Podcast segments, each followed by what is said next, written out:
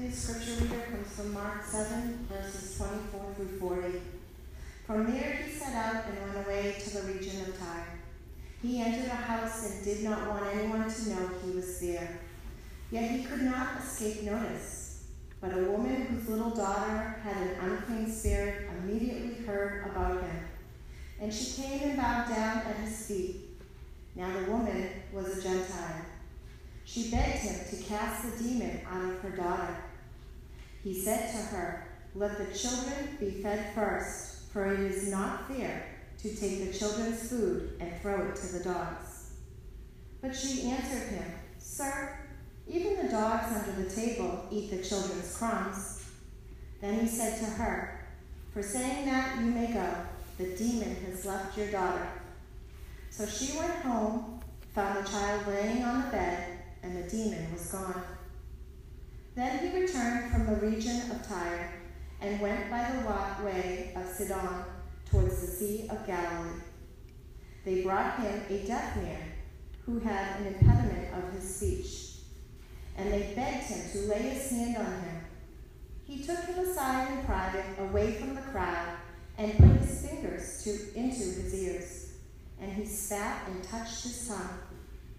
Then, looking up to heaven, he sighed and said to him, That's it. Be open. And immediately his ears were opened, his tongue was released, and he spoke plainly. Then Jesus ordered them to tell no one, but the more he ordered them, the more zealous they proclaimed it. They were astounded beyond measure, saying, He has done everything well. He even makes the deaf to hear and the mute to speak.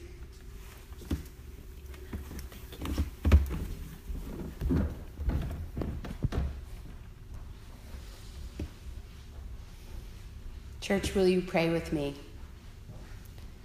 May the words of my mouth and the meditations of all of our hearts be acceptable to you, O God, our rock and our Redeemer. Amen. I'm going to focus mostly on the first story that was read of the woman of a Gentile origin, and I would argue that this is one of the most difficult texts in the Gospels to wrestle with. There are plenty of difficult to understand parts of the Bible, things that we struggle to understand in their original context and what they say to our own. But among them, this, I think, is one of the toughest because Jesus seems exclusionary, cranky, and even downright rude. And despite this, the writers of two different Gospels thought that the story was important enough to include in their recounting of Jesus' ministry. There are a lot of different interpretations of this text out there, most of which rely on Jesus' divinity to explain the interaction. That is, they mostly all say that Jesus' comments were intentional and maybe not even rude at all. Some say it's a way of marking Jesus' transition from ministry to Jews only to ministry to everyone. Or they say he was testing the woman's faith by insulting her before healing her child. Or they say that he is praiseworthy for offering healing to her daughter even though she is a Gentile, an outsider. I find that all of these make me at least a little uncomfortable, though, because all of these explanations, I think, don't really account for why Jesus has to be so very rude to this woman. This Jesus, the person who calls people dogs, just doesn't really track with the Jesus I usually follow. Despite that, that discomfort, this story was following me around this summer. I spent my summer as a hospital chaplain, and I had to do a lot of writing about my experience and my theology in light of it. And somehow I kept returning to this story, using it as the basis for theological reflection on the suffering, transformation, and hope that I was a part of. The gospel story tells us that this woman's daughter, her little daughter, was ill, or maybe had never been fully well in the first place. Something was happening with her that the text calls an unclean spirit, but could have been anything that we might think of as a mental health crisis, or a seizure disorder, or really anything that the folks writing the story could not explain. They just thought that it wasn't right. And this girl's mother felt desperate about it. She needed her daughter to be healed, to be healthy, and she had exhausted her options and nearly exhausted her hope for a different future. I'm sure that Jesus can see that desperation in her. After all, we all know when someone is begging us for help. But Jesus tells her that he can't help. He refuses her, and he refuses her in maybe the rudest way possible by saying that she does not deserve the help she was asking for, does not deserve to hope for a new and different future because she was too different from him. Does she turn away, accepting that this teacher has called her and her daughter unworthy? No, she continues to hold on to her hope in the face of disappointment, dismissal, and hopelessness. She hopes, and Jesus, human enough to learn from her. Jesus realizes that the fixed categories that they are operating in, Jew and Gentile, those categories that cause him to turn her away at first don't need to apply. She hopes and they connect, despite his best efforts to keep her at a distance. Hope growing out from under hopelessness is about envisioning the kingdom of God, the world as it should be, in the face of the world as it is. When this woman hopes after Jesus' refusal the world as it should be comes into being just for a moment. The woman of this gospel story had an impossible hope for her daughter to be healed, and in that impossible hope, she made manifest a world of connection across human boundaries, a kingdom that did not and could not exist before or without her hope. In hoping, she calls Jesus into connection and thus transformation, calls him into an understanding that more than we ever thought is possible when we join one another. She teaches God with skin on how to be a better person. This is the interpretation that I've landed on this summer, this interpretation that leans more heavily on Jesus' humanity than his divinity. But I've also been wondering how I got to hope from this very difficult gospel story. I never expected to land at hope after the emotionally draining and dispiriting summer that I had in the hospital.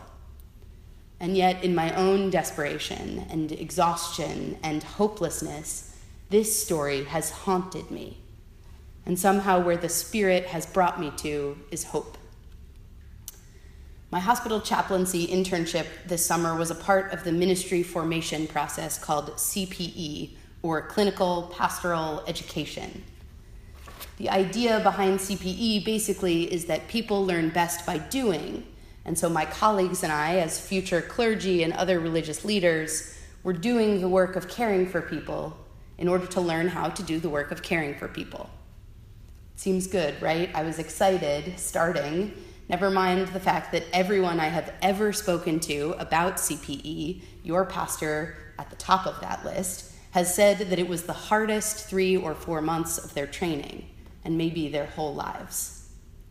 I was excited anyway, and the first week went great. I was really getting along with the people who I was in a group with.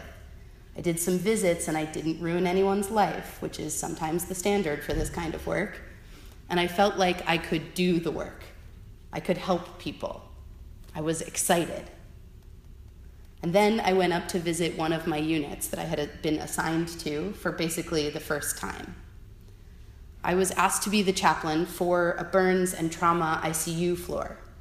And in all of my excitement about not ruining anyone's life yet in that first week, I was not prepared for what that would mean. Not what it means for the staff or the families or the patients I wasn't even prepared to know what questions to ask the nurses about how to get into the rooms in the first place, let alone how to provide spiritual care to people in some of the most fear filled moments of their lives. So here is a story from week two, still in orientation and on my first round of visiting in this ICU, a story that has been de identified to preserve the privacy of this patient and their family. I saw that the young woman in her 20s who had been paralyzed in a car accident the night before, the one whose chart I'd read that morning as I was preparing and praying over the day, she had family sitting at her bedside as she slept.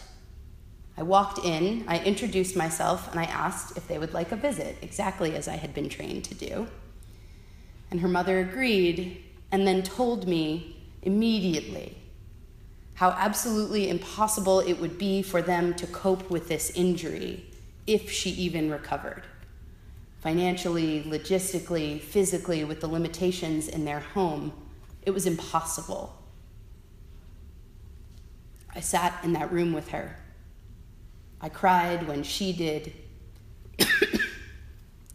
I panicked over how very little I knew about how to be present with her. And in doing so, I was not all that present with her at all. Excuse me.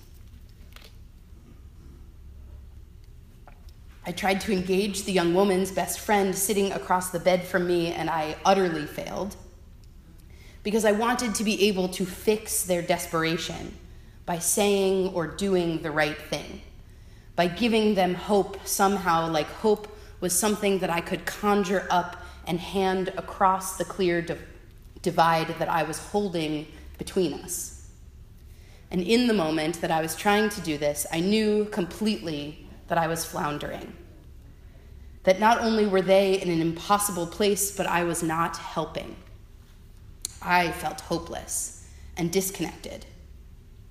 And in the desperation of my hopelessness, I didn't think that I'd be able to do anything for them. And so I offered to pray, since that was how we had been taught to end a visit. And the woman's mother agreed, and the three of us stood around her bed as she slept. I started a prayer for healing and peace and comfort for her and those who loved her. And as I was in the middle of this, the young woman woke up and her eyes, wide open in a panic, settled on me as the stranger in the room. her mom explained that she didn't need to worry, that I was only the chaplain there to pray for her. Out of her sedated fog, she said, I go to sleep and suddenly you're trying to give me my effing last rites except that she actually dropped the F bomb and then promptly closed her eyes and fell right back to sleep. It was maybe the last thing that I expected to hear in that moment, and I froze and panicked about responding until I heard her mother and her best friend laugh. I laughed with them out of the absurdity of it, but also because what became clear to me in that moment was that in waking up and making that joke, she had shown a flash of her personality from before the accident for the first time since she was hurt. It was a glimpse for them of the world as it should be, not the impossible world that was. It was a kingdom connection moment among the four of us. So I continued my prayer and thanksgiving with her loved ones for that breaking through of her personality from beneath the sedation Um, after we finished praying, the atmosphere in that room was completely different.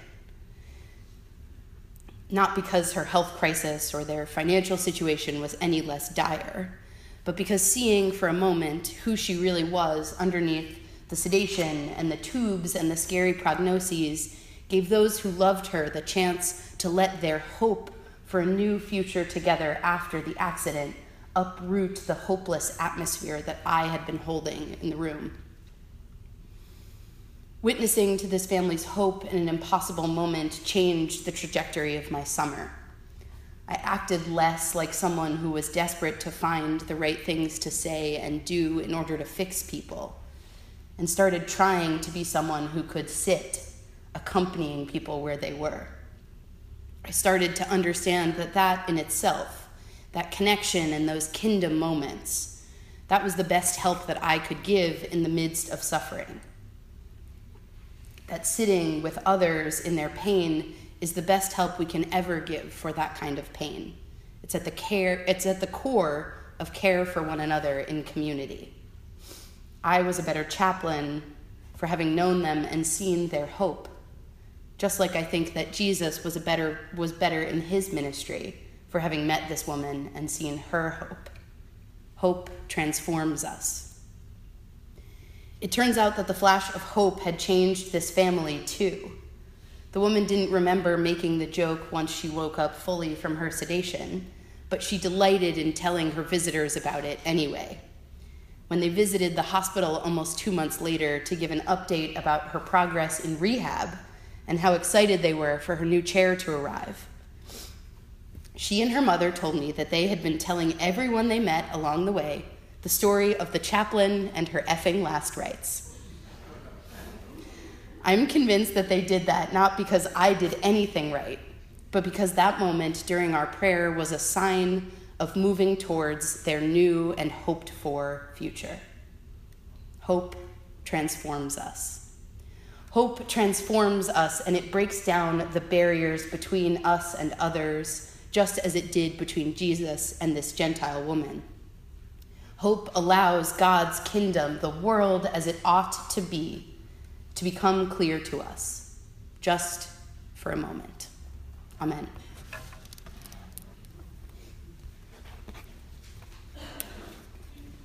And now, if you will rise in body or in spirit and join in singing number 517 from the New Century hymnal, I Need You Every Hour.